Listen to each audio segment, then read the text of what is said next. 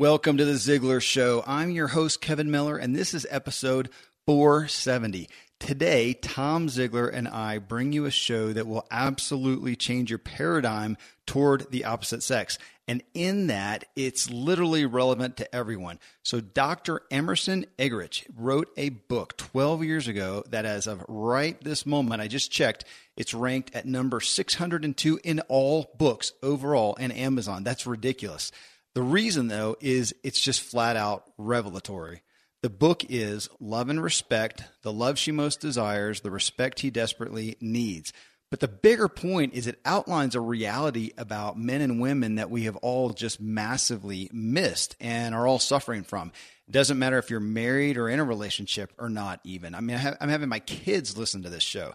And, and hear me, please. Even if you've read the book or been to a love and respect conference, which many people have, I implore you to listen to this interview with Emerson. It's flat out profound. I really had difficulty conducting the interview because I was a bit dumbstruck with some of the paradigms he just shattered and, and revealed. Uh, so, hey, here's some quick inspiration from Zig, then we're going to get going. I'm a foodie and I enjoy learning about the process that brings great foods and beverages from idea to the table. And then I like tasting them and learning the nuances of what creates the most significant tastes from coffee to cheese to distilled beverages. I did a tequila tasting in Mexico and recently bourbon. Heaven Hill bottled in bond bourbon it really impressed me from the story to the taste. I grew up in Kentucky where horse racing and bourbon are famous, and I got introduced to Heaven Hill bottled in bond bourbon. It's produced by Heaven Hill Distillery, which has been and still remains family owned since 1935. And I'm impressed with the bourbon's ultra rich, smooth taste. And right on the bottle, it states that this bourbon is seven years old, which is actually three times longer than what's required to be certified as bottled in bond. I feel with beverages, the longer the prep, the better the taste. Being a bottled in bond product means it must pass a list of seven requirements that set the standard for this quality bourbon. So look for it at your local store. Heaven Hill reminds you to think wisely and drink wisely. Mom deserves the best, and there's no better place to shop for Mother's Day than Whole Foods Market. They're your destination for unbeatable savings, from premium gifts to show-stopping flowers and irresistible desserts. Start by saving 33% with Prime on all body care and candles. Then get a 15-stem bunch of tulips for just $9.99 each with Prime. Round out Mom's menu with festive rosé, irresistible berry chantilly cake, and more special treats. Come celebrate Mother's Day at Whole Foods Market. What you are and where you are because of what's gone into your mind. You can change what you are. You can change where you are by changing what goes into your mind. You cannot become what you need to be by remaining what you are.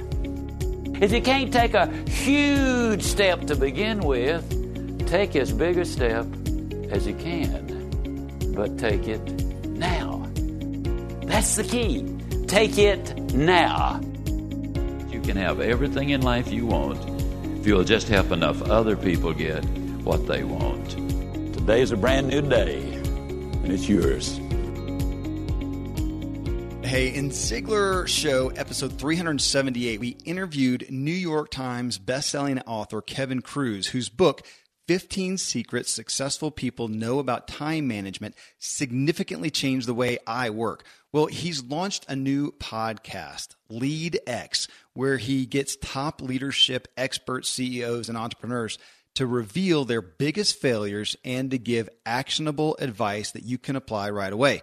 If you want to accelerate your career and reach your full potential, the LEADx show helps you to stand out and get ahead. Subscribe to the LEADx show in Apple Podcasts or Stitcher. LEADx is just a great way to start your day. Okay, folks, real quick, if you don't know Dr. Emerson Eggerichs, he's an internationally known public speaker on the topic of marriage, parenting, communication, and more. Based on over three decades of counseling, as well as scientific and biblical research, Dr. Eggerichs developed the Love and Respect Marriage Conference, which he presents to live audiences around the country. This dynamic and life changing conference is impacting the world, resulting in the healing and restoration of countless relationships. Dr. Eggerichs has authored several books, including the national bestseller Love and Respect, which is uh, just a continual New York Times bestseller, uh, platinum and Book of the Year award winner, and sold over 1.6 million copies. So this January, this last January 2017, he released the Love and Respect 10 week study. If you go to loveandrespect.com, you'll find options for couples, small groups, or just the option to watch the 6.5 hour conference on your own time and get the study, get the workbook. Um, and here's a primer on this interview, though, that really uh, captures a lot of the essence here. Says the message of love and respect has inspired many couples because of three discoveries that men and women make about themselves. There are three secrets hidden in plain sight. I like that, hidden in plain sight, we might say about male and female relationships. When the light bulb of illumination takes place, many exclaim, How did I not see this? And why has no one told this to me before now? Well, folks, that's my testimonial, absolutely, and why I am just thrilled to bring this interview to you. Actually, I'll give you a real personal testimony. I recently went on a five day trip with my wife, Terry, to celebrate our 20th, uh, 24th anniversary. So we're poolside in the sun, great music and beverages, and I, yes, me, a guy, a guy who does not enjoy getting into uncomfortable marriage discussions, I asked her to listen to this interview, this following interview with me. Uh, I, I, I love to punish myself physically, but emotionally and relationship wise, I'd rather just have my toenails yanked out with pliers. But I did this thing and we listened to it. And afterwards, she wanted me to, she wanted more. She wanted me to read the book to her. She likes to be read to out loud. So I literally did. I whipped the book open and read it out loud to her. Um, though we'd only get a few pages in, eh, pages in, and we'd end up talking, which is why we're still going through the thing today. I think it was two nights ago. She asked me again, "Hey, can we read through that?" I, yes, absolutely. So there it is. No better testimonial. As a guy, I wanted to talk about it. And as a woman, uh, my wife wanted to more uh, also. So I'm telling you, you're about to be wowed. So here then is Tom Ziglar and myself talking to Emerson, Dr. Emerson Eggerichs. Well, Emerson, I have known your name and the title of your book for many, many years. And when our listeners recommended you for the show, I jumped on it. So thank you immensely for taking the time to be with us today. No, thank you. I've been looking forward to it. It's a great honor. Well, to set the stage here, I'm going to ask you to clarify the difference between love and respect. I mean, I think we can view them differently, but in a marriage relationship, at least as I was thinking about it, I thought, you know, I could easily kind of lump those together. So will you give us the primary differentiating factors between the two? Well, to begin with, we do take the position that love and respect are the two foundational ingredients for successful relationship. The University of Washington studied 2,000 couples for 20 years, and they said we now know the two key ingredients for successful marriages. And when those two ingredients are present, the marriage tends to succeed. And when they're not there, the marriage tends to go the other direction. And they said it was love and respect. And to your question, are they not synonymous? I mean, uh, wouldn't we say that love and respect are the same? Well, we we uh, respect our boss, but we don't love our boss in that sense. And uh, we might say that uh, you know we love our teenage son, but right now we don't feel any respect for him. Yeah. So they're distinct, even though there is a crossover. And one of the challenges in marriage is that uh, in the gender differences, women will react in ways because when they feel unloved, they will move toward their husband to talk. Uh, the University of Washington found the vast majority of women will be critical. They will complain.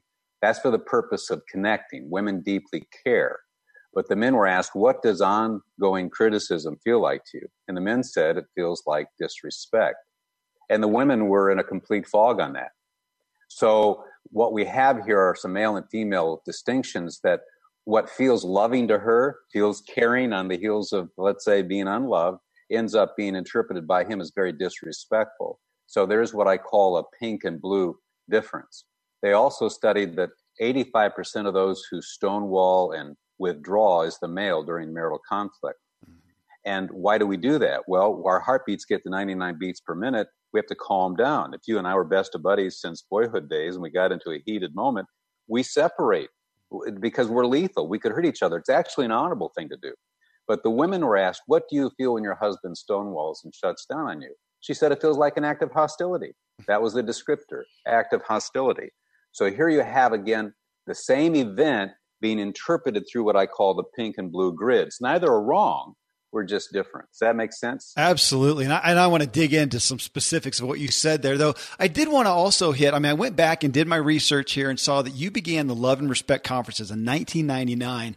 Then the book uh, was published in, I think, 2005. And, and the book has, of course, become a classic in the arena of marriage, as have the conferences. And, and I'm, I'm wondering from back then to today, has your perspective on the core message evolved to, to some degree, or is it basically the same as the day you wrote it?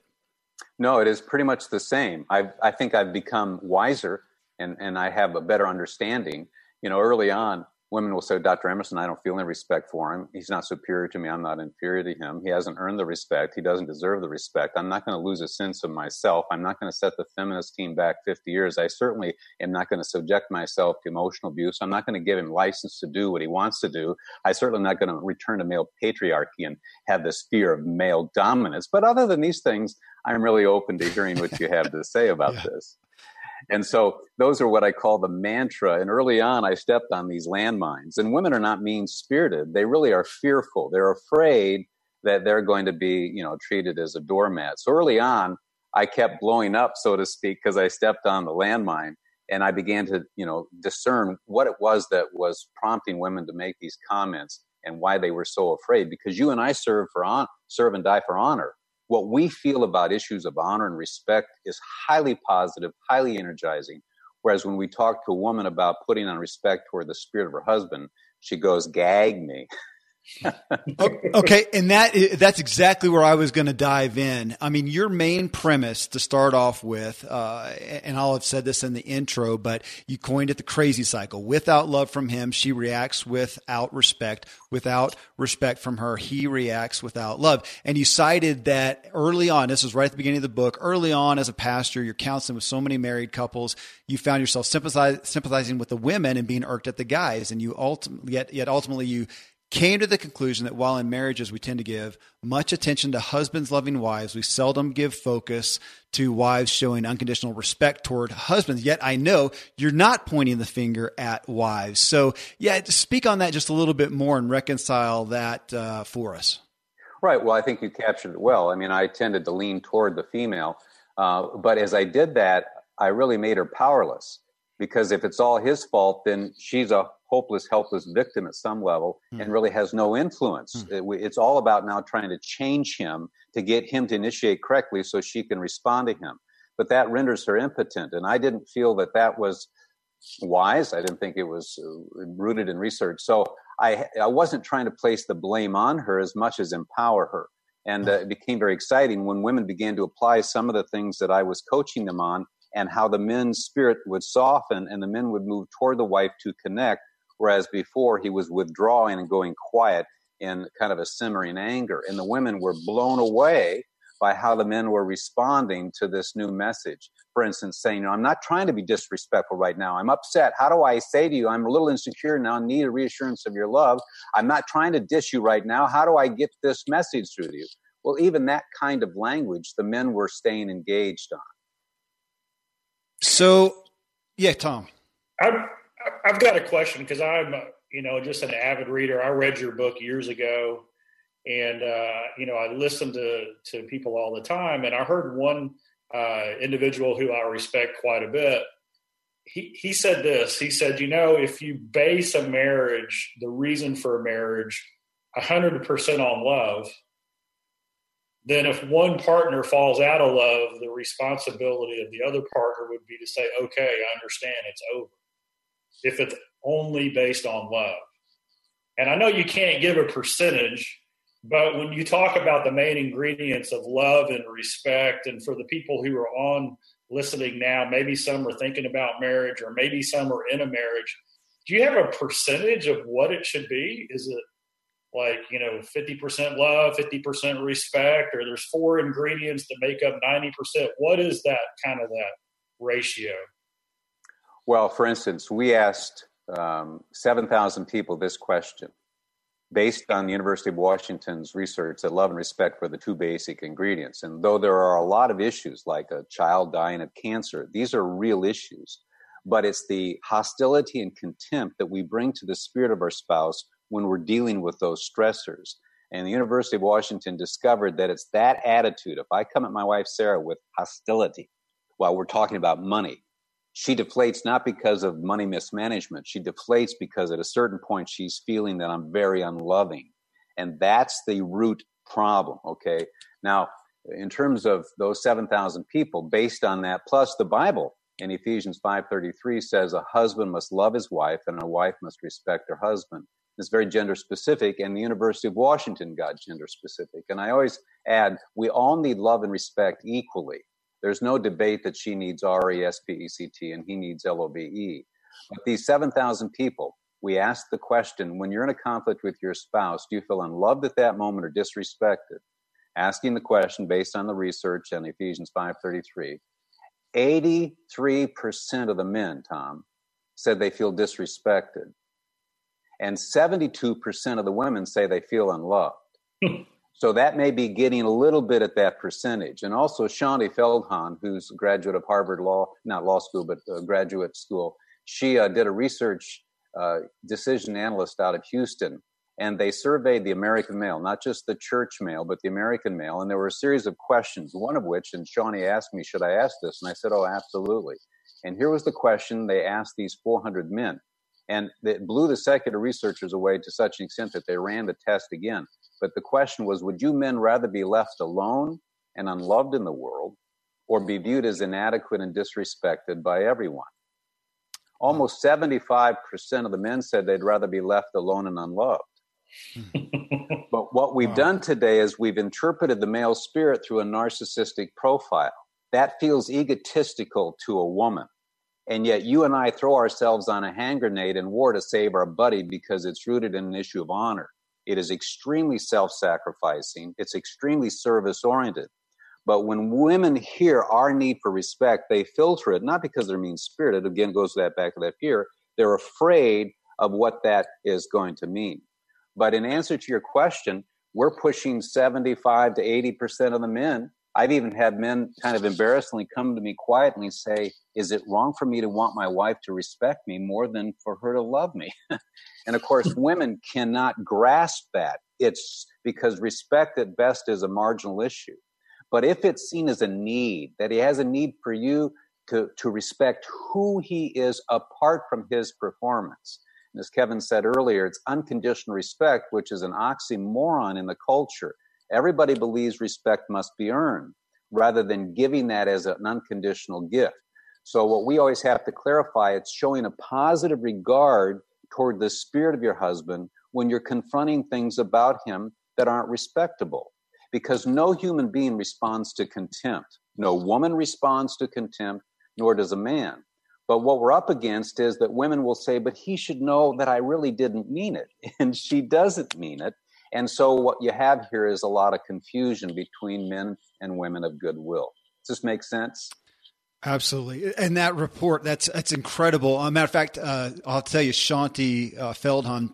We interviewed her, I think, two weeks ago on her new oh, you did. book. Okay. Yeah, the Kindness uh, Challenge. Yes, it, it yes. It's not published yet. I think it'll be in the next week or so. She was incredible. I was actually thinking about it this morning so much. I emailed her with a couple more questions. So big fan uh, there. Well, as we dig into some of these topics, I do want to just come back and, as much as we would say, hey, doing this is the right thing to do, uh, looking at this goal and the motive. I mean, when you talk about the crazy cycle, you've then follow that with the energizing cycle and the reward cycle. And it sounds like a recipe for hope, which of course is one of the favorite topics here at Ziglar. So I wanted to start off so that everyone listening can hear if they take action on this, what are the payoffs. I know it sounds again elementary, but to put them out there that this is just not an altruistic uh, uh, endeavor here. This is something that benefits us greatly. Tell us a little bit about it. Well, the the crazy cycle, as you pointed out, without love, she reacts without respect, and without respect, he reacts without love, and that's based on this felt need during conflict. Again, she needs respect, he needs love, but we just say to the person listening, you have to decide how that plays itself out in your relationship. And if that crazy cycle makes sense, then it, it it's common sense that would say that if I deprive my wife of love, if she feels unloved during conflict, if I look at her, I have that attitude of condescending, you know, you know, whatever. I can't believe you spent that five hundred dollars. You can't budget, man. I mean, whatever it is that we do, and you see her spirit deflate, uh, it, it's not rocket science to conclude this isn't working. Uh, that she has a vulnerability when she feels that I'm not loving her for who she is. And the same thing, when a woman looks at a man with a look or a look of disgust toward his spirit, uh, and he begins to think, You're just using this topic as an opportunity to send me a message that you don't like who I am as a human being. When our spouse begins to conclude that you really don't love me for who I am, you really don't respect me for who I am. Yeah, I'm, a, I'm an imperfect person, but somehow I feel in this relationship that you find me unacceptable. If that's how we appear, but that's not really the message we intend to send, then we need to start backpedaling. We need to come back off of it, not the least of which is a guy to say, you know, my old man, he never did anything loving. I don't know how to do this love thing, and I get angry. Uh, I, but this is the third time you backed into the garage and you're costing me money. How do I say this in a way that you don't feel in love? If he uses her mother tongue of love, she'll soften, she'll stay engaged. But when he starts calling her names, when he starts coming at her, these are completely ineffective methods to uh, somehow achieve what otherwise might be a worthy end. And the same thing, if the husband says, Can we be sexually intimate tonight? And she says, Is that all you ever think about, you animal? Well, his spirit deflates. Why? Because you stepped on his air hose. He has a respect tank and he needs to feel that you respect who he is, created in the image of God, apart from maybe you know his poor performances and when he begins to feel that you despise who he is you're going to lose his heart so what you have to do is backpedal. You have to say, "I'm sorry. I'm not. I'm not trying to dish you right now. I'm just feeling ill, and, and the kids are sick, and I, I shouldn't have said that. Will you forgive me?" And he'll reengage because he knows that she's not, at the end of the day, trying to be disrespectful. And most men know that women are extremely virtuous gals. They're good-hearted, good-willed women. But if we don't somehow let them know that we just stepped on their air hose, then people take up offense and we feel vulnerable and we start shutting down on the other person. We close off our spirit because we're vulnerable to the message, I really don't love you and I really don't respect who you are as a human being. It just doesn't work. So that would be the first thing. We've got to soften this negativity. Well, you just mentioned conflict. And as I first got into the book and your message, I, I was I think just thinking of some of the normal everyday goings on at the house and, and things said and it's taken this way or taken that way. But you seem to make a distinction between that and the, in essence, the ac- acute crucible of conflict. Um, so is that is that two separate? I mean, I know it all ebbs into the same thing, but you're really you put a lot of emphasis on this as it comes down to conflict. I guess that's just because that's where it's exacerbated. Right. Thankfully, the days of building a business website, then having this massive endeavor to integrate an online store are gone. Today, Shopify has fixed all that. I had one business where we actually built the entire website on Shopify's platform. So whether you're just starting out or you're selling a million bucks of product already, Shopify is just the industry leader. It works the same for physical products or online and digital, and Shopify is just hands down the best out there. Most importantly, Shopify helps you turn browsers into buyers with the internet's best converting checkout. It's 36% better on average compared to other leading commerce platforms.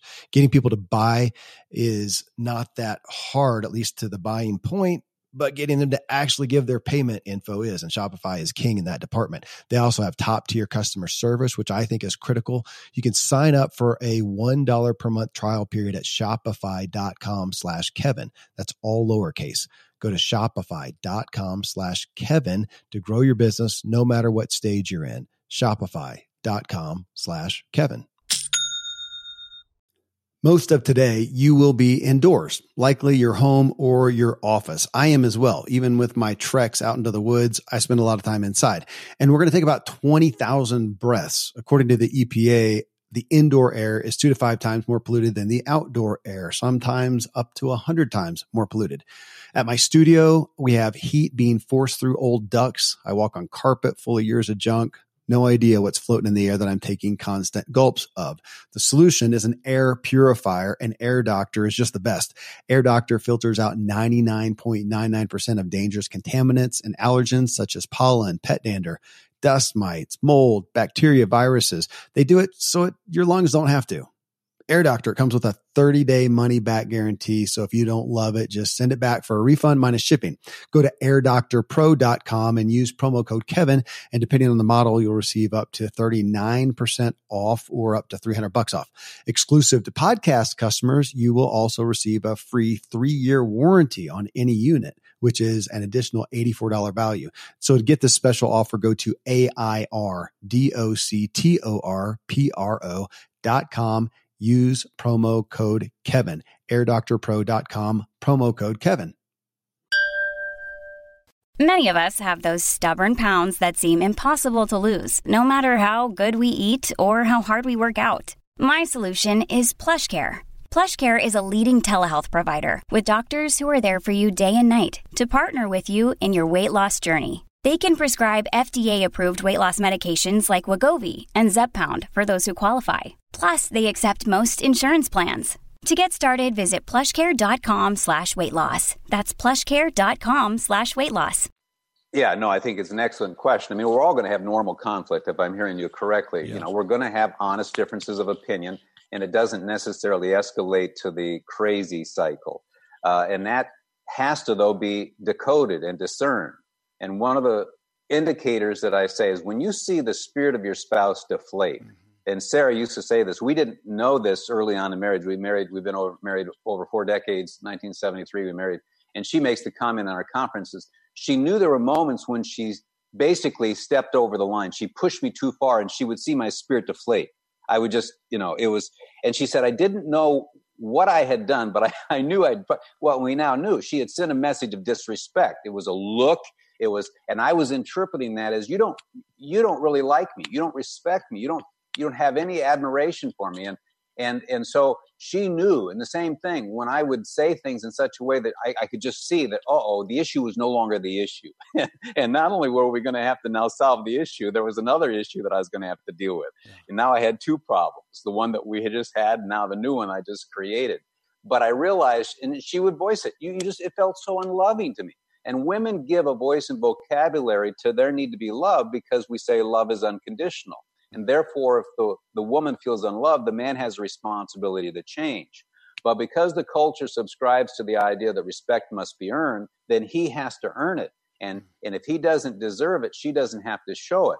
And of course, once you lock into that, the man is responsible for the unconditional love and he's responsible for the respect.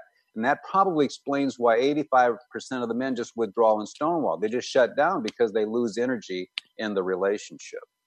Well, we are just getting rolling towards the depth of this interview. So, a quick pause to share a couple really cool services. The first is Breather dedicated workspaces. I just did a phone call with these guys. Really great concept I did not even know about and will use. So, in my recent travels, I've become a fan of Uber and Lyft where I can get a ride on demand. Breather has now done this with workspaces. I mean, every time I've needed to book a meeting or event for work or for business, whole set of potential problems to consider. Where's the most convenient location? What will the space be like? Will there be good Wi Fi? I need a big computer monitor. Is it quiet and without distractions? Hotel conference rooms have so many hoops to jump through to reserve and loose ends to deal with. And if you're like me, you've tried to circumvent things by just jamming people into a hotel bedroom or even a room at a restaurant. It never works out well. So to keep it from being a massive undertaking or making do with a subpar space, Breather is filling a much needed void. So Breather has beautiful, inspiring workspaces for your offsites, team meetings, client meetings, or even individual work. It's readily available. You know what to expect. You can see the pictures of the place online, and you only pay for the time you need a, a, month, a day, or even just an hour. There are no minimums or commitments with Breather, like the catering minimums and such that hotels often have. Breather owns all their spaces, so you get top quality and an excellent, consistent experience every time. So Breather is now in LA, New York, San Francisco, Palo Alto, Boston, Chicago, DC, Toronto, Montreal, London, and they're growing rapidly. No need to overpay for space you don't need. Book a breather space just for the time you need it and spend hundreds, not thousands. So you can try Breather right now. You'll receive a $100 coupon off your first booking when you go to breather.com slash Ziglar. You'll see our name right on the page. That's $100 off your first booking when you go to breather.com slash Ziglar. So another awesome service that I love, Upside the best new way to buy business travel. If you are buying airfare and hotel together, you are throwing away money if you do not do it with upside.com. If you're not a business traveler, you know someone who is, you'll be a hero if you tell them about Upside. So here's why I'm now a loyal customer. Every time I buy a trip at Upside, I save a ton of money and they give me an Amazon gift card worth 100, 200, 300 bucks every time. The way they do it's really clever. Upside bundles your flights and hotel together for one low price, and bundled pricing saves money, especially on business travel. That's what they told me about and taught me here. So Upside gives you free Amazon gift cards. If you're a frequent business traveler, your company can save a ton of money and you can get thousands a year just for buying your air and hotel together at Upside. Plus, you still get all your miles. So try upside.com if you're shopping for business travel. It takes about three minutes to see how much money you can save by buying your flights and hotel together for one low price. Jay Walker is the CEO. He was a founder of Priceline and he knows how to save people money. I talked with him not long ago. He is on fire about this new offering, as I am as well. So, what we've arranged for you, use my code Ziglar, Z I G L A R, and you're guaranteed to get at least $100 in Amazon gift cards your first trip. Again, the code is Ziglar. It gets you at least a $100 Amazon gift card for free. So save big on travel, get a big gift card every trip. Upside.com is my business travel source, period. Again, upside.com. There is a minimum purchase required. See the site for complete details. Okay, well, you've mentioned the word unconditional a, lot. And as I was thinking about this and my own marriage, I mean, of course, if I am being loving to my wife, it's easy for her to be respectful. She's being respectful to me. Uh, it's easy for me to be loving. So then we get to that crux of our humanity and our um, our weak moments when she is going to respond to me in a very lacking in respect way, and that's going to happen. So, in doing that, I, I almost feel like there's a preparation, or there must be, or I'm going to ask you, what is that preparation that I must take so that when that does happen, when she falls, when I fall, that we are prepared to, in that moment, in a sense, be the, and it sounds bad, I couldn't find a good terminology, but be the bigger person or show that unconditional love anyways. Is there a preparation for that? Well, and we say who moves first, the yeah. one who sees himself or herself as the most mature. That's how we get at the point that you're making. Okay. But yeah, we're going to get on that crazy cycle. Uh, and when we get on that crazy cycle, who moves first? Well, the one who sees himself or herself as the most mature. Part of the illumination is if, if two people are willing to move forward on this and subscribe to the idea that not only is love unconditional, but respect is unconditional. And even, you know, uh, psychology and the, the social studies have, have revealed you have to show what is called unconditional positive regard toward the spirit of another human being. If you show hostility and contempt toward the spirit of a person because they failed you, you won't win their heart. You can maybe win that argument, you can do whatever, but you will not ultimately influence that person. Hostility and contempt in a chronic sense destroys relationships. So but if in your case your wife if she is willing to subscribe to the idea that respect is unconditional and that she has a responsibility to show you positive regard toward your heart even though you fail to be who she expects you to be then you're going to move forward very positively mm-hmm. on this. What we're up against is the idea as i said earlier the man must show unconditional love no matter what. Whereas the wife does not have to show respect if she does not feel that he has earned it and the criteria for that is he ought to be as loving as she is. But what we're up against in all the research, women are nurturers, women are the caregivers. It's off the charts. I have my PhD in child and family ecology, and it's off the charts in terms of how women care. So right from the get go, men are going to come across as less caring, less sensitive, less loving than typically the woman is. And so what happens is a judgmentalism sets in and she begins to be very critical toward him. And what she has to do is make an adjustment there. And part of that adjustment is to say, look, I'm very mad at you. I'm upset with you. How do I say this in a way that you don't feel I'm trying to dishonor you? How do I do this? But some women won't do that because they feel they're losing power. And we're pointing out you're not losing power. You're actually empowering yourself. And most good willed men will immediately respond to that. Well, you're hitting on something there that I, I, wouldn't say that I have been ignorant of, but I think I probably am continuing to kick against the goads with is that as a man coming into this intimate relationship, I by proxy am handicapped. Am I hearing you right? Well, the culture says you are. The culture says you are. For instance, when I wrote Love and Respect, the publisher said, write it to women. I said, why? Because women are the ones who read the marriage books. Mm-hmm. And I countered, I said, is did it ever occur to you because you're telling men like me to write it to women? Mm-hmm. I said, you let me write this book in a fair and balanced way, and men will read it. Look at how men conduct themselves in courtship. See, many women think it's bait and switch. We're one way during courtship, and then we switch after marriage. But the contempt comes after marriage. It doesn't come during courtship from her. And she's not trying to be contemptuous, but there is also a change in her. The look changes, one of looking up to the glow to that is gone, and he doesn't know how to get it back. But 49% of those who initiate, who come to our Love and Respect conference, is the male. And one of the encouraging points that I make is men are not indifferent to this. But if you don't speak a man's mother tongue, then he's not going to stay engaged. He's not going to he's not going to respond. And this is why this has revolutionized marriages because once women have used these vocabulary words with someone like you, that it it it, it will work. And so I'm not defending all male behavior. My dad had enraged issues. My mom separated for six years because my dad had a violent tendency. I'm very sensitive to this. I'm a wounded healer because of that. So I don't defend all male behavior.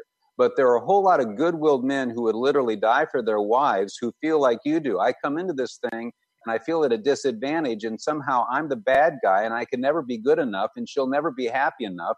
And happy life, happy wife, and the whole responsibility and onus is put back on him. And I'm saying men will shut down at a certain point and women will not be empowered. If we can look at male and female as equal, though we're not the same, and begin to believe we both have tools this works. And we uh, focus on the family spent $50,000 to evaluate the effectiveness of this message of love and respect. And it's mind boggling. It's not a guarantee, but if there is any good willed individual listening and you apply these to another good willed person, I mean, this thing can take off exponentially. That makes sense? I've, I've got a question, kind of a practical tip or a tool question. Uh, you know, dad used to do this thing. He, he had it all pre-planned. If when he would show up for an airline, if, if the flight was delayed, he would immediately tell the, you know, the gate agent, fantastic. And they would go, why? Your flight's going to be canceled. You're going to have to spend the night. And he would say, fantastic. And so they would freak out and they'd go, well, why are you, you know, excited about this? And he would say, well, there's only three reasons it's delayed bad weather, bad airplane, or, or something's wrong with the flight crew. And I don't want to be up there. I want to be down here. and so he had this mental model of that situation when he never knew when it was going to happen. He just knew it would. So for men and women out there, I'm a man and I come home and either the table is set against me or I step into it unknowingly right? And you can feel it coming. So, what is the pre-planned defusing, you know, statement or response or whatever that I can do? And the same for for the ladies out there, because I mean, let, us face it, I have bad days, and uh, you know, sometimes I'm just not the most approachable, you know, happy-go-lucky person when I get home. What can I tell my wife? Hey, when when you see me in this state what you know what can she say to just change that maybe just because i you know i've done dad's thing before and it's funny it works the amazing thing is you're going to catch the next flight that you could get on anyway nothing changes but you have fun between then and when you leave. So, yes. Well, and I think uh, I love your dad's illustration because he was rightly interpreting probably the lay of the land. I mean, it was an accurate, rather than personalizing and taking this as an affront that somehow people are inefficient and don't they understand how important I am. He thought logically, what would be the triggering reason for this?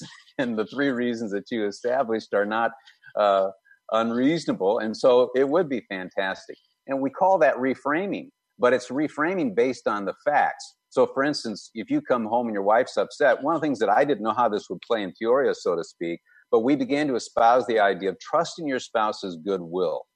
Hmm.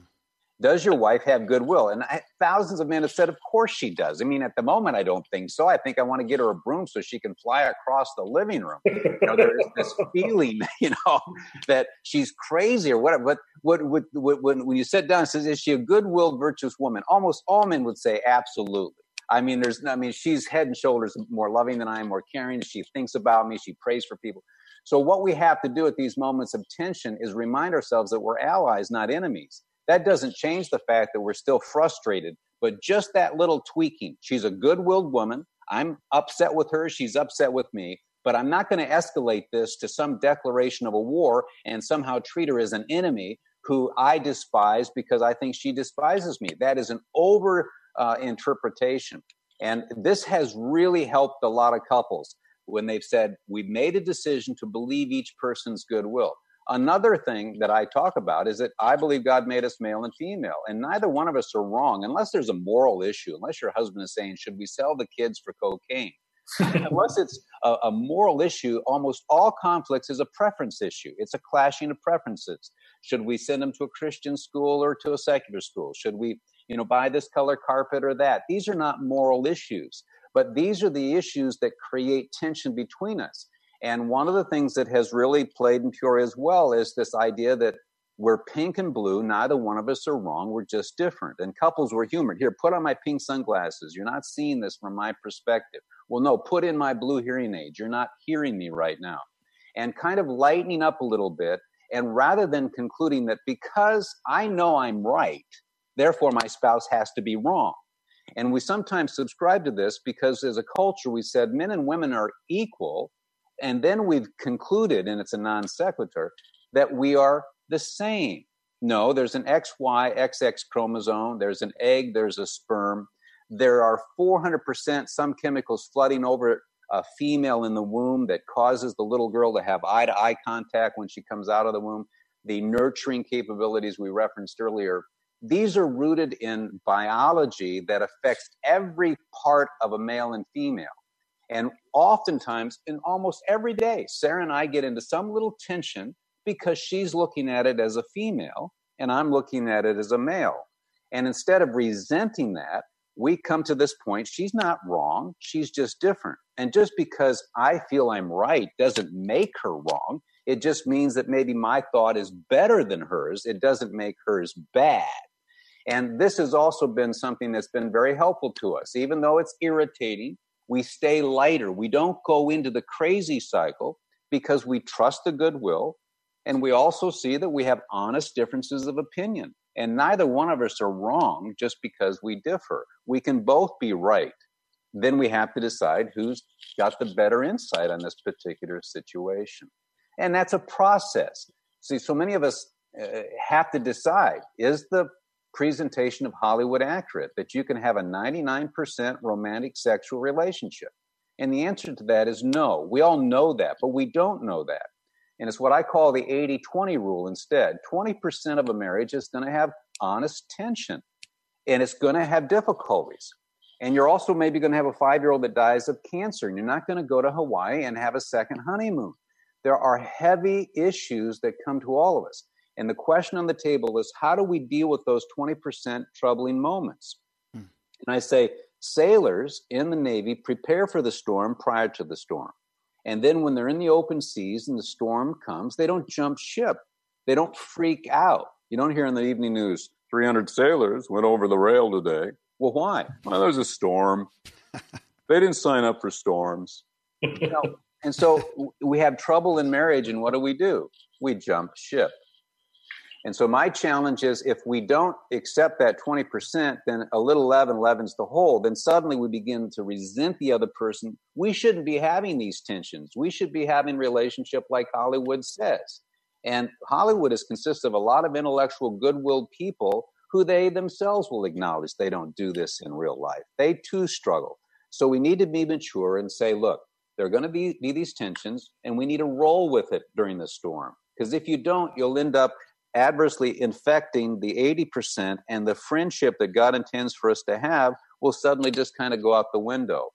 And this has also been a freeing thing called the 80 20. Allow for some of this. So, like your dad, he allowed for the, the flight to be canceled. He put it within his worldview. This is going to happen. And when it does, it's okay. It's not the end of the world. And in fact, it might have prevented the end of my world. Well, to, so to encapsulate some of what you just said, you really gave, uh, in essence, two foundational pillars. It felt like that in this. So i will speak from first person with my wife.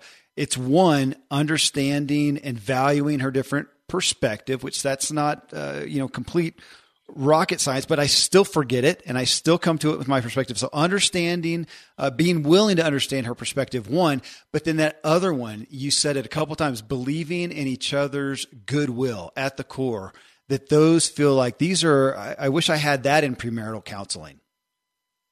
Uh, I mean, is that it? Is that is that two primary efforts in this love and respect journey? Is to to to understand, put those on the table, and agree on both of those. Oh, absolutely. And I think, as you point out, we all forget it. And the person who's listening think, man, you know, don't don't beat up on yourself. I mean, I need to revisit this. But it is that 80-20 rule. It's not wrong, just different. But believing in that goodwill and coming to that realization that though we're equal, we're not the same. And that pink is not wrong for not being blue, and blue's not wrong for not being pink, and that we bring something. You know, it has been said if if if we both are absolutely the same, one of us is unnecessary. Okay. Okay. So in this, another another question we have. Uh, one of the books that I did read early on in marriage was Gary Chapman's The Five Love Languages. Mm-hmm. Uh, matter of fact, we're doing we're interviewing uh, Dr. Paul White, who with Gary Chapman wrote The Five Languages of Appreciation in the Workplace. That's an upcoming interview that Tom and I have. So with that perspective as I, and I'm, and again, first person, this is, this is recent even in my own marriage where we were talking about these issues and realized, okay, we're gonna have to come together because I think some things have even changed for each other. So I had to ask my wife, what is it then that does speak love to you and for her to understand what does speak respect to me. So kind of a two part question. One is I assume that that is a very tangible exercise that we need to do to start walking out this love and respect effort. Uh, or is that a primary initial exercise? And two, can it change over time to where we do need to be revisiting that over and over again because how we feel may change and evolve somewhat, or is it going to be pretty static? So I'll let you. Oh no, no, no! I agree with that. I mean, it's not static; it does change, and we, we have different needs over the years. Uh, you know, as we see it with grandfathers beginning to have a greater fondness for the family unit than years he was, you know, on the road and you know just focused on his vision. But then, so we all come to these seasons. Uh, women uh, later on are, are much more interested in sexual intimacy uh, than they were early on, you know, and the men are a little bit less. I mean, so there are different ways, and we begin to filter these things differently. But I think what you did with your wife is just profound. And I think if everyone would follow your example, it'd be tremendous that we ask the question, you know, what would make you feel loved? What would make you feel respected? What, what, what do I do that causes you to feel unloved? And what do I do that causes you to feel disrespected? Of course, this is a very threatening question to ask. If there's tension in the relationship, we don't want to hear that and particularly because those messages supposedly have been sent to us anyway. And so, duh, I've been telling you for 18 years, you know. But if two people are willing to revisit that, as you did with your wife in such a, a mature way, then we can, I think, really move forward quite rapidly. But here's the here's the key: that we have to allow the other person to have a vulnerability. It would be so easy for you to judge your wife for feeling unloved when you, you can't imagine why she would feel unloved about that. So, for instance, you buy her a diet book because she's complaining about gaining 10 pounds, and she goes ballistic and says, You're the most unloving human being. But if she gave you a diet book, you'd say, "Hey, thanks. What's for dinner?" The the research on body image is off the charts. Females are hypersensitive to how they look, and they interpret comments along that line to mean you'll only love me if I look like a Dallas Cowboy cheerleader. Whereas you and I can have a 50 pound spread in the front and the back, and we still know Atlas is inside there, you know, and we're not intimidated as much, generally speaking. Mm-hmm. So what happens is when she says you came across very unlovingly when you gave me the diet book, you're in disbelief. Look, it's no big deal. See if I ever buy you a diet book again. So what we do is we dismiss her vulnerability because we can't imagine deflating over something so ridiculous. And the best gift we'll give to her is we'll just never bring it up. You know, we'll just not do that again. But in our own mind, we think, man, she makes a mountain out of a molehill. And what happens then is we dismiss the other because where they have a vulnerability, I don't. Mm. And on the flip side, you know, the same thing. You know, the the wife buys the third marriage book for the two of them to read in the last 12 months. And he sees the book setting over there and he just shuts down because he hears a message to that third marriage book. I don't mm-hmm. accept you. I don't approve of you. And I don't respect who you are, Buster, unless you change and become more loving like me. Look, Bumble knows you're exhausted by dating. All the must not take yourself too seriously and 6 1 since that matters. And what do I even say other than hey? well, that's why they're introducing an all new Bumble with exciting features to make compatibility easier, starting the chat better, and dating safer. They've changed, so you don't have to. Download the new Bumble now. Hey, it's Ryan Reynolds, and I'm here with Keith, co star of my upcoming film, If, only in theaters, May 17th. Do you want to tell people the big news? All right, I'll do it. Sign up now and you'll get unlimited for $15 a month in six months of Paramount Plus Essential Plan on us. Mintmobile.com slash switch. Upfront payment of $45 equivalent to $15 per month. Unlimited over 40 gigabytes per month. Face lower speeds. Videos at 480p. Active Mint customers by 531.24 get six months of Paramount Plus Essential Plan. Auto renews after six months. Offer ends May 31st, 2024. Separate Paramount Plus registration required. Terms and conditions apply if rated PG. Another day is here and you're ready for it. What to wear? Check. Breakfast, lunch, and dinner? Check. Planning for what's next and how to save for it? That's where Bank of America can help. For your financial to-dos, Bank of America has experts ready to help get you closer to your goals. Get started at one of our local financial centers or 24-7 in our mobile banking app. Find a location near you at bankofamerica.com slash talk to us. What would you like the power to do? Mobile banking requires downloading the app and is only available for select devices. Message and data rates may apply. Bank of America and a member FDIC. Okay, so he just shuts down. And she, if he bought her a third marriage book, she'd be on the phone to her girlfriends bragging he bought a marriage book. No, I didn't tell him. I didn't even hint. No, he did. See, it's bragging rights. She's energized by that, whereas we deflate over the third marriage book. Why? Because men have a vulnerability. Mm. Women don't filter the third marriage book as a message of disapproval. They interpreted that as you value me, you value the marriage, we're going to improve it. They just filter it totally different. You and I filter it a different way. And the question on the table is whether women will dismiss the husband's vulnerability here and tell him that he's egotistical and the profile and narcissism is correct, or that God just made him different. And he's not wrong for that vulnerability, he's just different. And once we're willing then to hear the other, I deflate when you say this. And if the other person says, well, you need to grow up, well, then that'll shut that conversation down right now. But if Sarah and I can have that conversation, right or wrong, honey, when you come across me this way, I feel vulnerable. I shouldn't. I should be a mature man, ready to, you know, die for you. But the fact is, I, I am, I think I'm more vulnerable to you than any person on the planet. And I just am vulnerable. And once she's willing to give me some grace there, wow, then I can be more relaxed and vice versa. And it just works. But back to your point, you both bring a maturity there others out there that can escalate into a serious conflict unless they follow the criteria that I'm establishing here of allowing the other person to share a vulnerability, even though we couldn't imagine at all why they would feel that way. Trust their heart that they're being honest. Well, so much of what you're sharing here, it um, it's a paradigm shift. I mean, when you say it, it makes so much sense. Of course, you're hitting the nail on the head. You must be wiretapping my house uh, as well as some other folks, I imagine.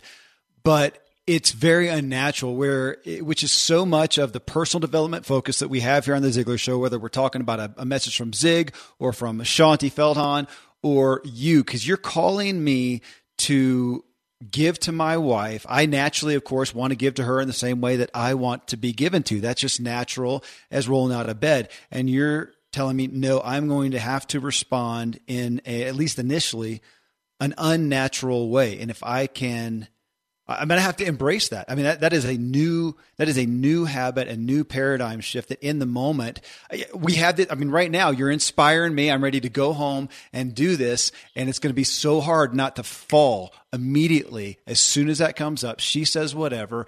And I'm going to hit myself the next morning go, I missed it.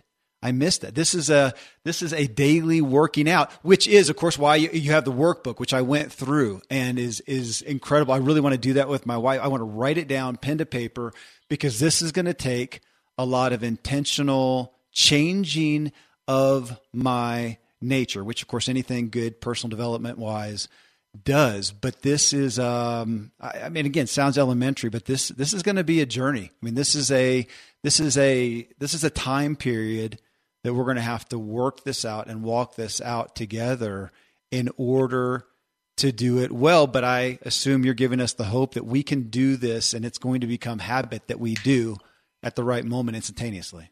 Well, and, and yeah, I mean, I think it, uh, we're going to be there anyway. We're, show, we're going to have these conflicts. And what we end up doing is we, we use methods that we think is sending that message. So um, a husband is unloving to motivate his wife to be respectful and she's disrespectful to motivate him to be loving. And what we have to realize is that you can't be neutral on this. We're all doing things every day when we enter, but but here's what makes it uh, a little bit difficult, and why I think you're you're saying what you're saying.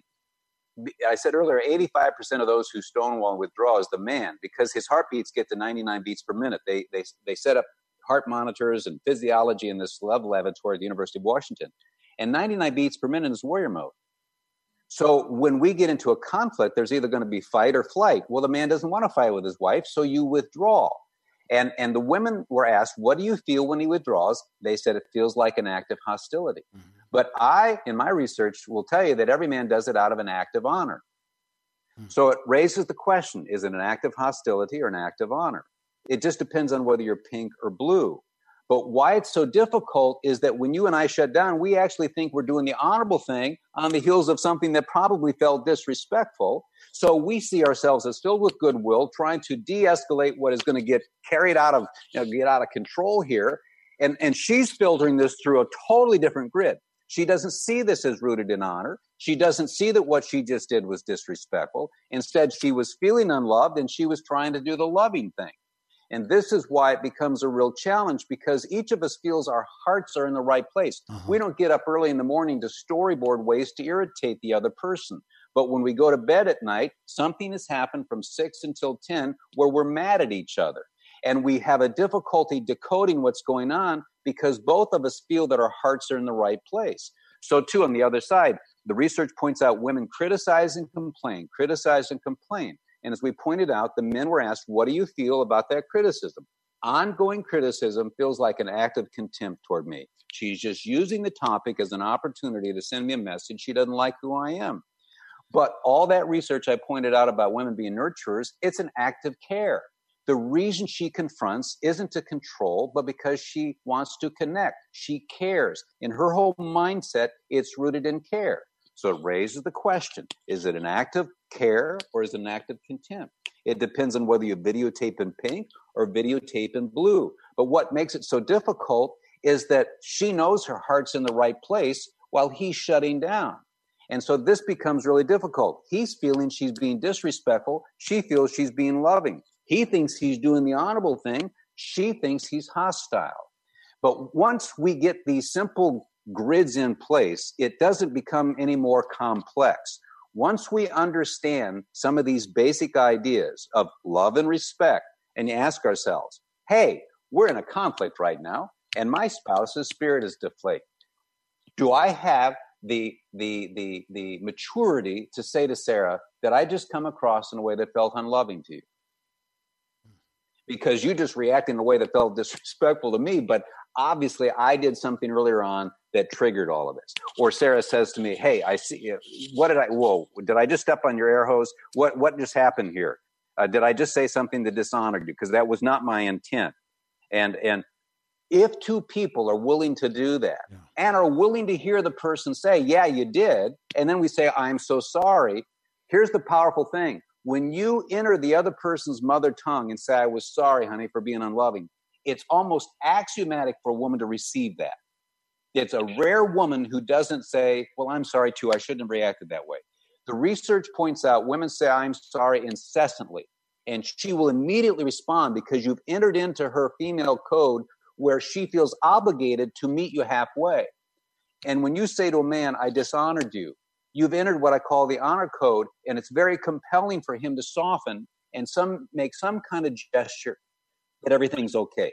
I do forgive, and we're good to go again. It's powerful. It's powerful stuff, Kevin. So I've got I've got two quotes for you. Yes.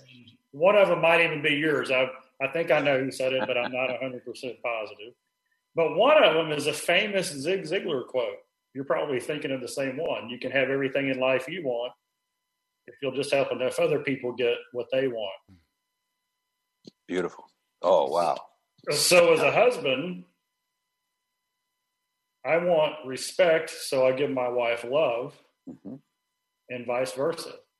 Exactly. I mean, that's that's Dad's most famous quote. Well, I mean, it's what I call the energizing cycle. His love motivates her respect, right. and her respect motivates his love. And it now goes upward rather than the crazy cycle. Without love, she reacts without respect. Without respect, he reacts without love. The opposite is if you want to spiral upwards, his love motivates her respect, her respect motivates his love. The challenge, of course, and when we do our conferences, the culture says his love motivates her love, and her love motivates his love, and we will all be happy. The idea of a man's need for respect has been removed from the marital radar screen. It's, it's contrary to the culture of intimacy. But if you put it back on there and realize this is a need, not a narcissistic proclivity, that this is something he needs, this is what motivates him, and one of the points I make is the key to motivating another person is meeting that person's deepest need, especially during conflict.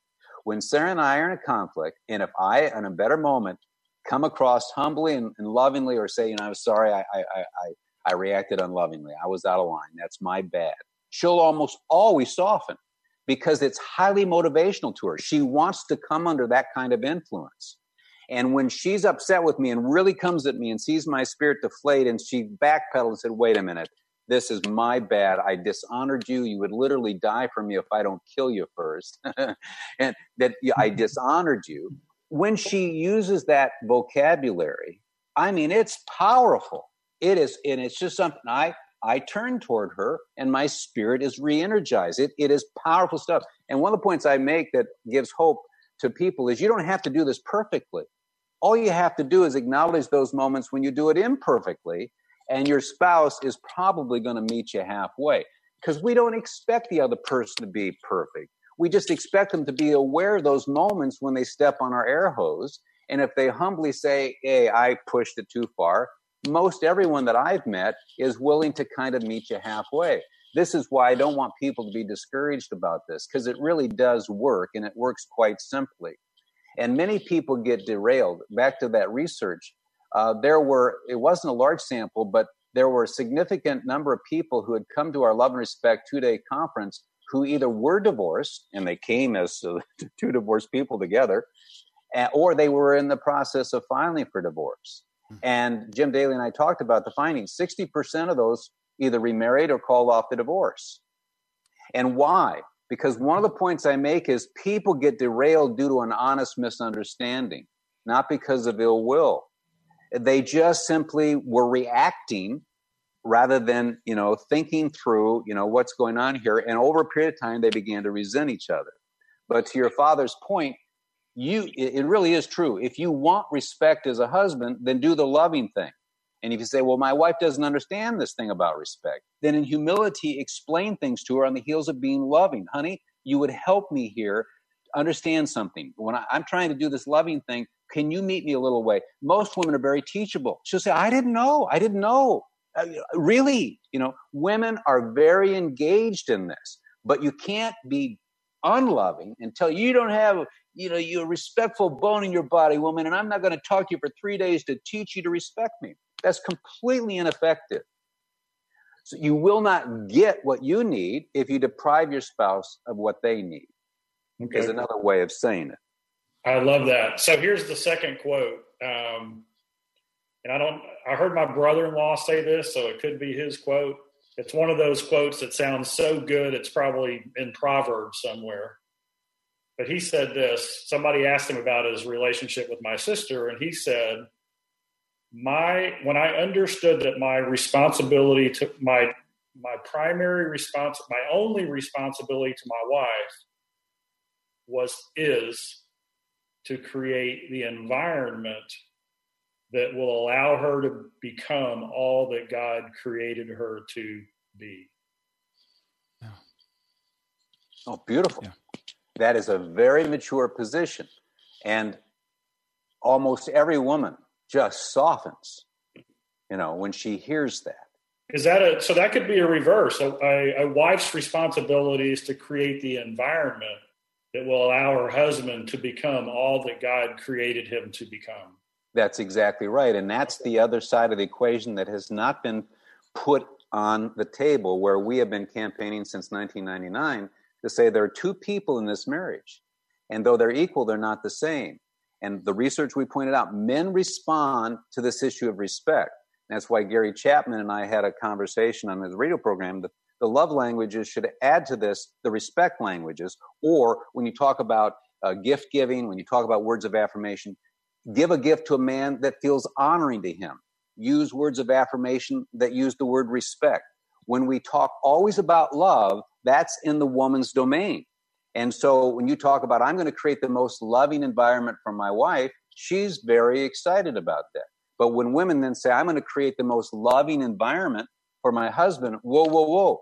See, that's why, again, what you said earlier, Kevin, we have a tendency to bring to the table what we think we need. And because it's all been about love, then the men are challenged to do the loving thing.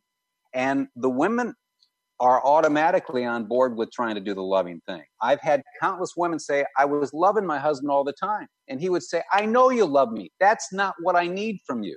And she said she was completely confused. Why? Because she got into the love and respect message and realized that as she was communicating her love, she would often do it times with disrespect as well. And she didn't understand that even though she was making love deposits, there were other times she was making larger withdrawals but the women didn't know why they were losing the heart of their husband. They because the women are not mean spirited about this. But the University of Washington said when a woman is upset, her eyes darken, her face turns sour, hand on the hip, scolding finger, the sigh, the roll in the eyes, and when estrogen kicks in, the word choice of contempt is incredible. And these are referred to as the gestures of contempt. And I say to women, is there anybody in his world who talks to him the way you do?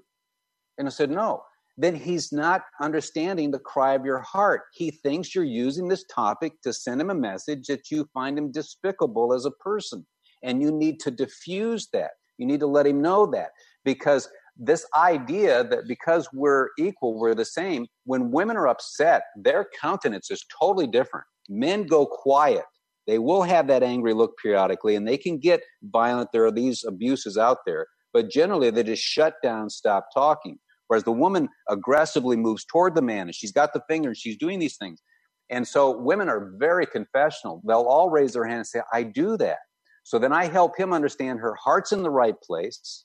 And you need to trust her heart, even though she's overstepping it here, because there's no one to talk to you that way, but that's not her motive. But then I challenge her, you've got to soften this. You're not going to lose power. You can soften this. You don't have to come across that way.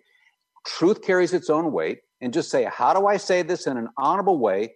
And how can I tell you that what you did felt so unloving without you interpreting me as being disrespectful or using this issue as an opportunity to send you a message? I don't like you. Coach me. Tell me how to do this. And almost every husband will engage her at that point and might even grin when she says it. I mean, Emerson, you are. Um, this is this is not just close to home. You're in my home. Uh, I mean, this has been a recent thing. I'm I'm. Uh, we're about to hit 20 uh, four years of marriage, And we've been grappling with this. Uh, so my wife, we'll, we're going to go through the book. We're going to listen to this. She listens to a lot of the podcasts and go through this because we have literally hit on this. And she does struggle with respect. She had a dad who was very stern, very stoic, military in respect. So she equivocates it with, or, or, or uh, uh, gives it that that attribute.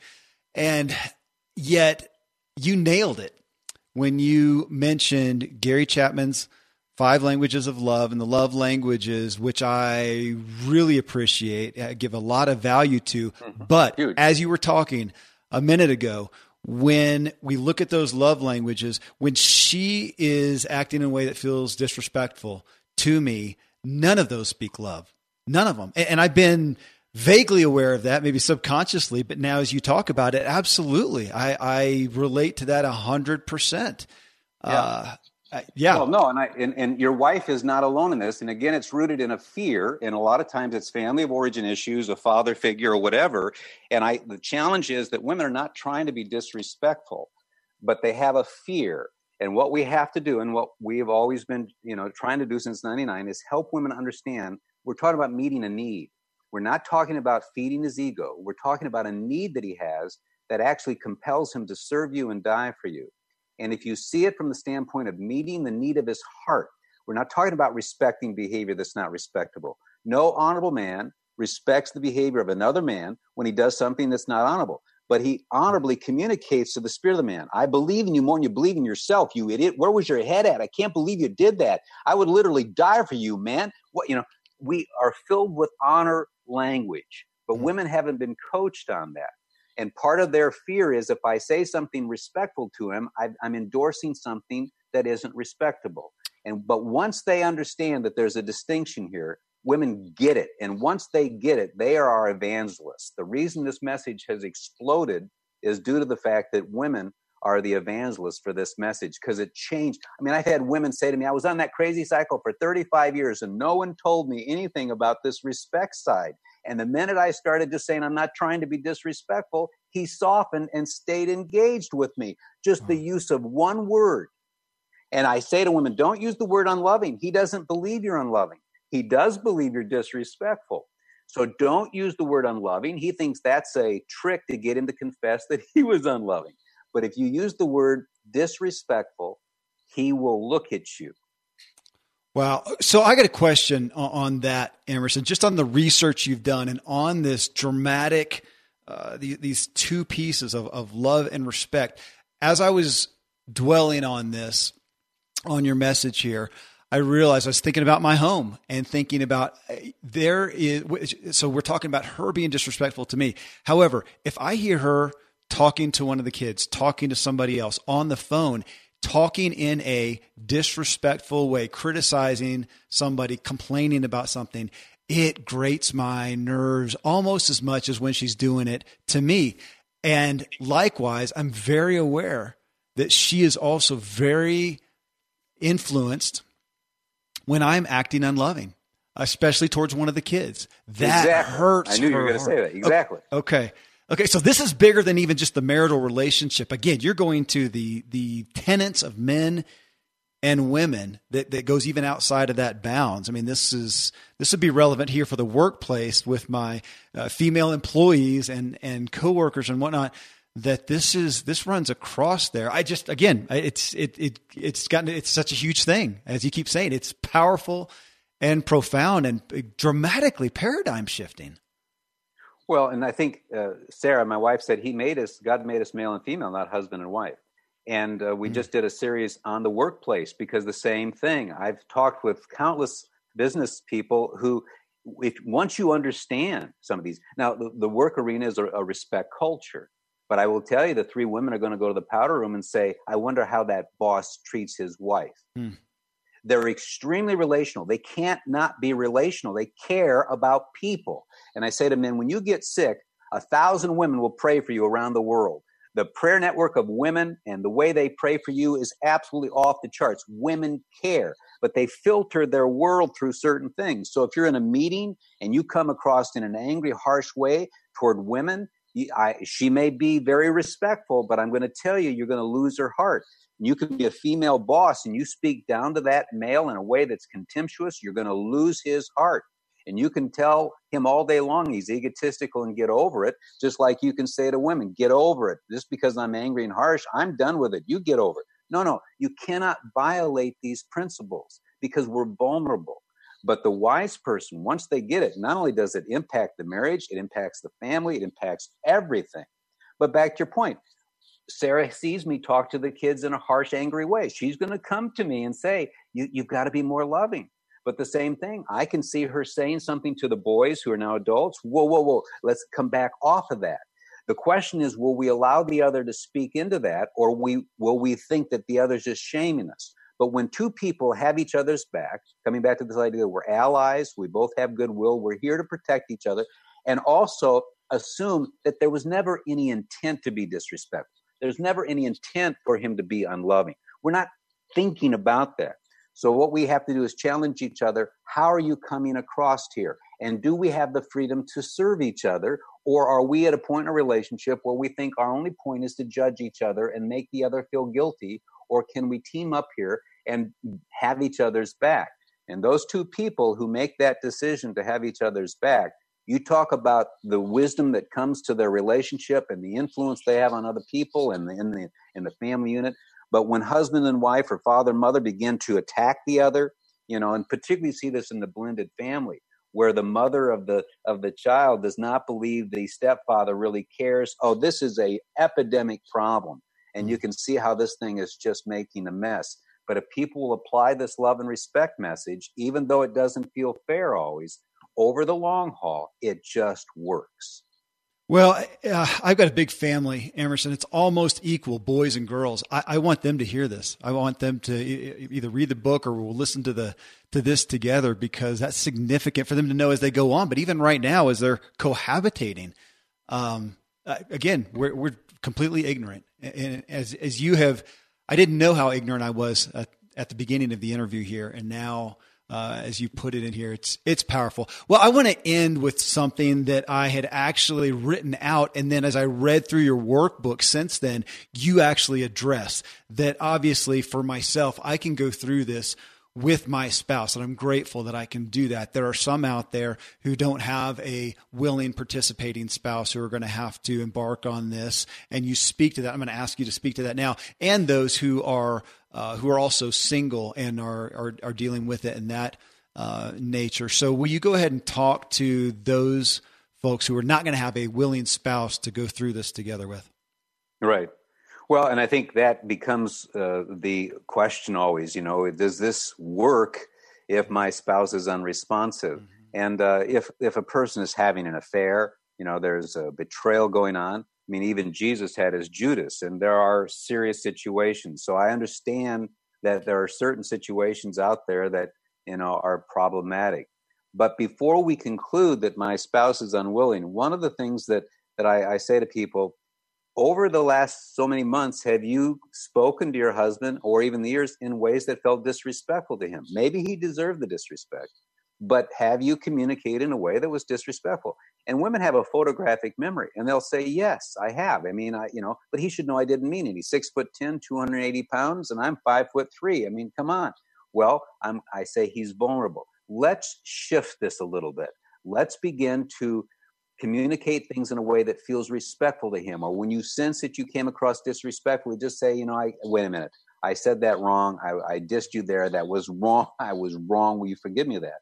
And what we have found is one person kevin can almost in some cases overnight change this relationship because the reason the other person is shutting down isn't because they are unfaithful or even even willed they are defensive and insecure on the heels of, in the case of a man, I just think my wife has nothing but contempt for me. And every time she talks to me, I just think she's sending the message that she despises me. And so he just comes into the relationship defensively. But then one day, she speaks his mother tongue. And I've had women do the respect test. Here would be something for uh, a mother out there or a woman, I mean, a wife whose husband is not responsive. Think of three things about your husband you respect. And tonight, when he's just reading the paper, come into the room where he is and say, I was thinking about you today, and all the things about you I respect. And I want you to know I respect you. then exit the room. and I always say to everybody, what will he do? Well, he'll follow her. I said, yeah. Or if he's lazy, he'll call her back. Hey, wait, what is it? What is it? Come back. Okay, the point I make is this is his mother tongue. And he will hear you in a way that you, and th- women have done this, and it's blown them away. And this man who doesn't talk suddenly is chasing her to find out what? This is so powerful. Same thing. The husband comes in, you know, I was thinking about you today and all the things about you I love. And I just, you know, I just want you know I really love you. Then exit the room. Hmm. A man can say, This woman's a witch. She's no good. I'm going to tell you, she's not a witch. She's a virtuous, good willed woman who has a need that only you can meet. And when you sincerely do that and you're not manipulating her, she's going to follow you. Why? Because she has a need that only you can meet. And when you're willing to meet that need, she'll soften and he has a need that only you can meet. And when you're willing to meet it, even though they've been unfair, maybe there have been a lot of problems, but the adult, you know, when I say when Sarah and I married in 1973, I didn't say, Sarah, I hate you and you hate me, so let's get married. It doesn't go down that way. But how do people get derailed? Well, they get derailed later on with adultery, yes, but really the derailment didn't come there. It was the violation of love and respect in the early years of marriage where he began to feel she really doesn't respect me. And now the secretary is looking up to him and my husband really doesn't love me, and the neighbor is listening to me. And it's this lack of love and respect that is the thing that derails. And when we're willing to put it back on the table, and sincerely so, it is amazing how easy and how quickly that can work coming from just one person. It only takes one person to bring about that change. But if we've concluded, oh no, my spouse is unresponsive, I'm just going to say, unless they're in an adulterous relationship, unless they've got some, they've had a lobotomy, don't conclude that. Well, Emerson, I am uh, incredibly eager to see my wife. Today. I'll text her actually. Uh, she knows that I'm doing this uh, today, and uh, I, I'm gonna have to send her a text. We gotta we gotta talk. Um, it's so it's so great. Okay, you know, I, I do have, I, I do have to admit, I'm I'm literally thinking about an issue a couple nights ago. We have really been digging into our marriage, and uh, but a couple nights ago, something that I I was upset about. Um, I felt re- unnecessarily. Uh, disrespected. And you mentioned a, I'm going to take it as a tactic, and, and maybe that's what you meant it as, uh, a response at least that um, that you mentioned when I feel when I feel that. So if I could go back to that moment and, and, go back, it was at the dinner table, and I go back to what she said to stop and go, you know what? I'm so sorry. That I, I what did I speak? Ask what did I speak that obviously felt unloving, uh, that caused you to, to, to act in a way that I, I, did feel disrespected, but I know that that must that right there feels like incredible Bingo. hope because I, I won't miss it. I won't miss it.